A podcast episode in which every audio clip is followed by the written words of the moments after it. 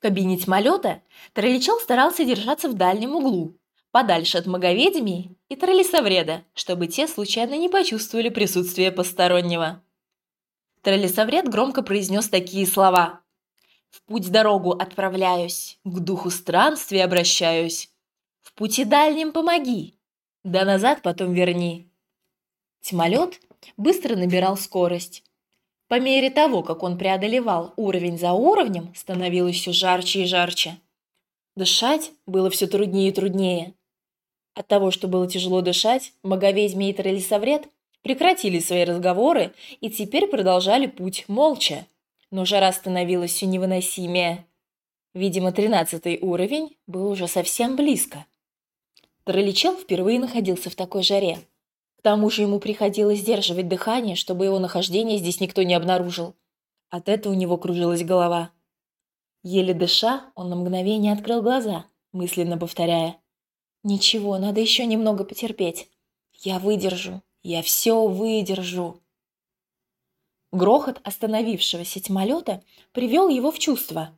Открыв глаза, он был так шокирован увиденным, что немой крик застрял в его горле.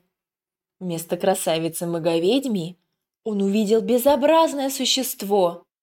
Это была очень толстая женщина с желтым лицом, на котором выделялся большой красный нос. Все ее лицо и тело покрывали огромные зеленого цвета бородавки.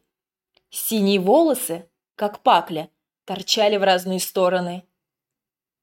Удивлен Тролличел был и тем, что Троллисовред никак не отреагировал на эти поразительные перемены в образе его дамы и спокойным тоном произнес «Мы прибыли, моя госпожа».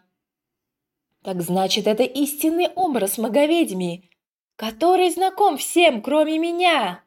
Дошло наконец-то до тролля. А то, что я видел ранее, это лишь обман зрения. Это для меня. Вся эта красота и мнимая доброта и приветливость – это только видимость. Вот настоящая сущность. Как же я рад, что теперь знаю об этом. Как говорят, предупрежден, значит вооружен. Так-так, интересно. Что же еще такого мне предстоит узнать? Что же они замышляют? Тролличел не спеша вышел из кабины тьмолета вслед с заговорщиками.